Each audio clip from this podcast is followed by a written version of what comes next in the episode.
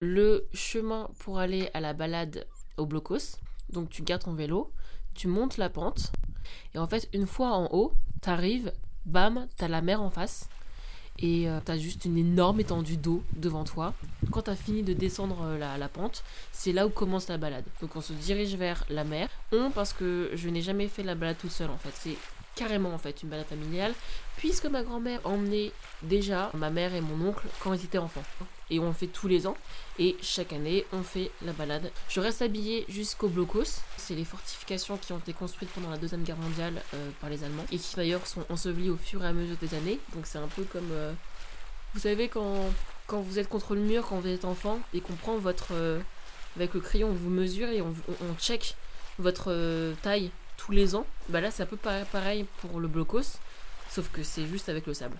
Et une fois arrivé, bah maman adore prendre des photos, donc maman nous prend tous en photo, à poil, habillés, avec le soleil ou pas, en de dos, de profil. Euh, voilà, c'est son petit délire. Elle nous prend toujours en photo sur le blocos, à côté du blocos, derrière le blocos, à moitié. Et après, on repart. J'adore cette balade parce que déjà, je suis avec les personnes que j'aime, qui sont ouverts à la discussion, qui ont aussi envie de se ressourcer, donc des fois, on parle pas. Et comme c'est euh, la balade de Montalivet, donc de mon camp naturiste, euh, je trouve que le naturisme apporte une certaine ouverture d'esprit qui permet à des discussions beaucoup plus peut-être profondes. En tout cas, je sais que j'ai eu énormément de discussions profondes. On a une heure et demie où on marche et on parle et on discute de nos doutes, de nos joies, de nos peines. Se balader nu avec d'autres personnes, c'est une sorte de d'extrême liberté. Enfin, tu peux pas être plus à poil qu'à poil. Cette balade, elle représente pour moi euh, un moment d'ancrage où je me retrouve avec moi-même, je me ressource énormément. Avant, je, je pense à toutes mes années scolaires, à mon futur, à mon passé, à mon présent. Euh, je sentais le sable sous mes pieds, ou les cailloux en fonction. T'as la mer qui vient te chatouiller les pieds.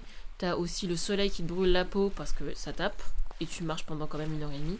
Mais ouais, c'est ça, c'est vraiment une, sérénité et un départ, un, un redépart. On part de zéro et on recommence pour l'année prochaine. Mon endroit préféré, je pense que c'est entre la plage, des textiles et les blocos. Tu vois les blocos, tu sais que tu vas les toucher, donc t'as fait euh, 9 dixièmes du chemin. Donc t'es déjà fier de toi, de ce que t'as parcouru, mais tu sais qu'il te reste du chemin. Et je trouve que c'est vraiment la vie en général. Plus tu grandis, plus tu fais du chemin. Mais t'auras toujours, jusqu'à ta mort, parce qu'on va dire que le blocos, imaginons, c'est la mort, du chemin à faire jusqu'à ton point final. Et c'est un peu une grosse métaphore de la vie, en fait, la balade. C'est pour ça que j'adore. C'est carrément la métaphore de la vie.